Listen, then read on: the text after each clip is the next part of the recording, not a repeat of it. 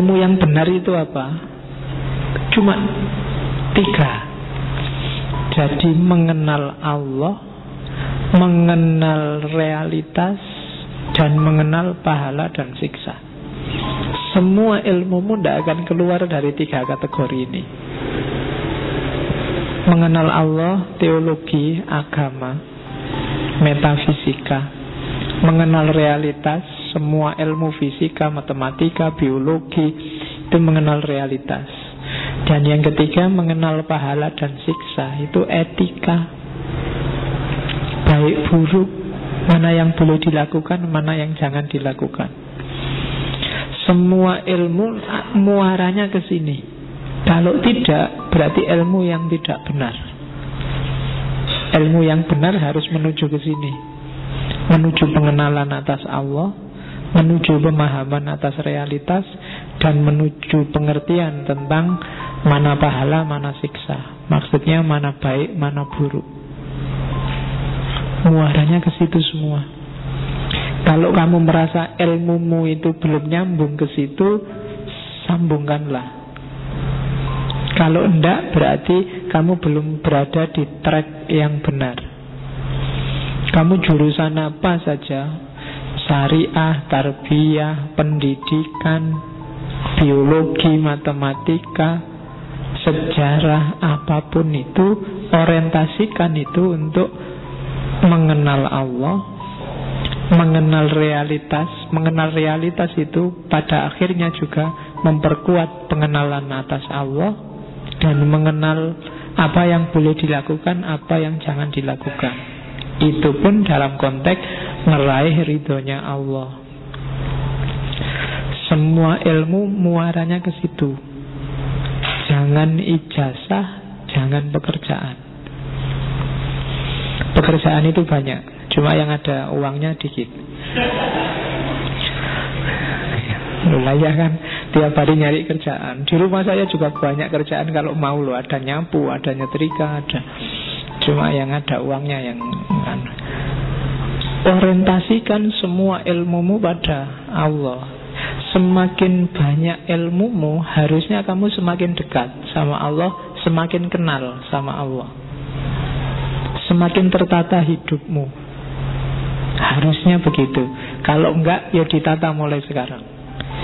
Karena ilmu yang benar itu arahnya ke sana. Matematika juga arahnya ke sana. Kayak Pitagoras, Pitagoras itu kan filosof matematika, tapi dia sekaligus mistikus. Dengan matematika dia bisa menemukan Tuhan. Itu kan luar biasa. Pitagoras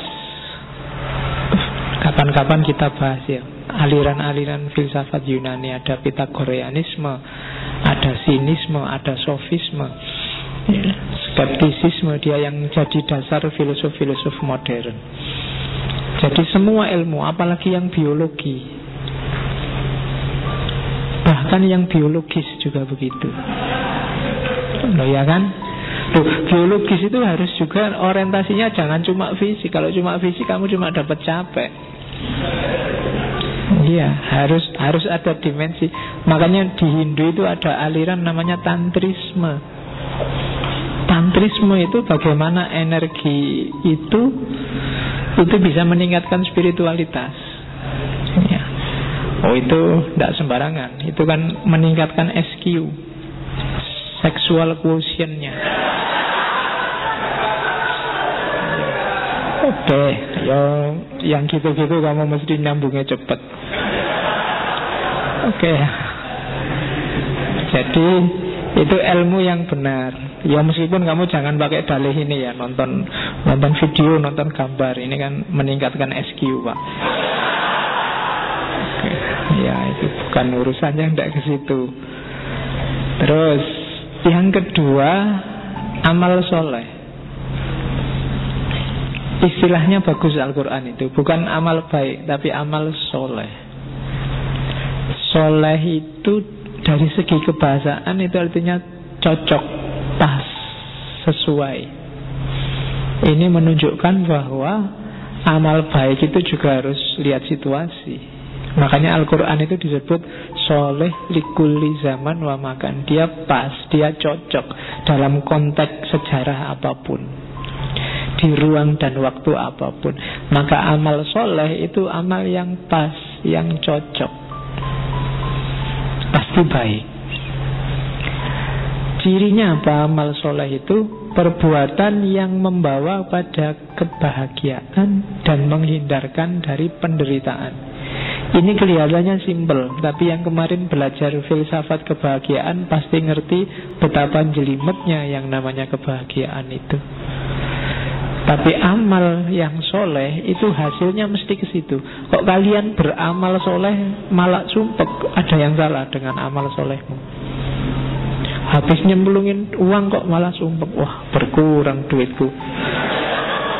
Ada yang salah dengan misalnya janjane ingin nyemplungkan yang 2000 malah keliru satu sewu nyemplung itu itu mesti kamu seminggu tidak bisa turu itu padahal itu amal soleh ada yang salah kamu harus belajar lagi tentang amal soleh jadi syariat itu pasti ke situ semua yang kamu lakukan menurut syariat hasilnya kalau tidak ilmu yang benar pasti amal yang benar amal yang soleh. Kalau tidak, ada yang keliru dalam implementasi syariatmu. Kok gara-gara syariat tambah sumpek, ada yang salah. Entah yang salah penerapannya, apa penghayatanmu. Katanya Ibn Rus, pokoknya pasti secara fisik dia membawa kebahagiaan dan secara ilmu dia membawa wawasan yang benar semakin dekat sama Allah. Itu syariat. Jadi pasti dia tidak bikin susah Wong agama itu dikasih Allah ke kita untuk bikin tertib dunia Kalau gara-gara agama kok dunia tambah kacau, tambah rusak Ada yang salah dalam cara kita menerjemahkan kehendaknya Allah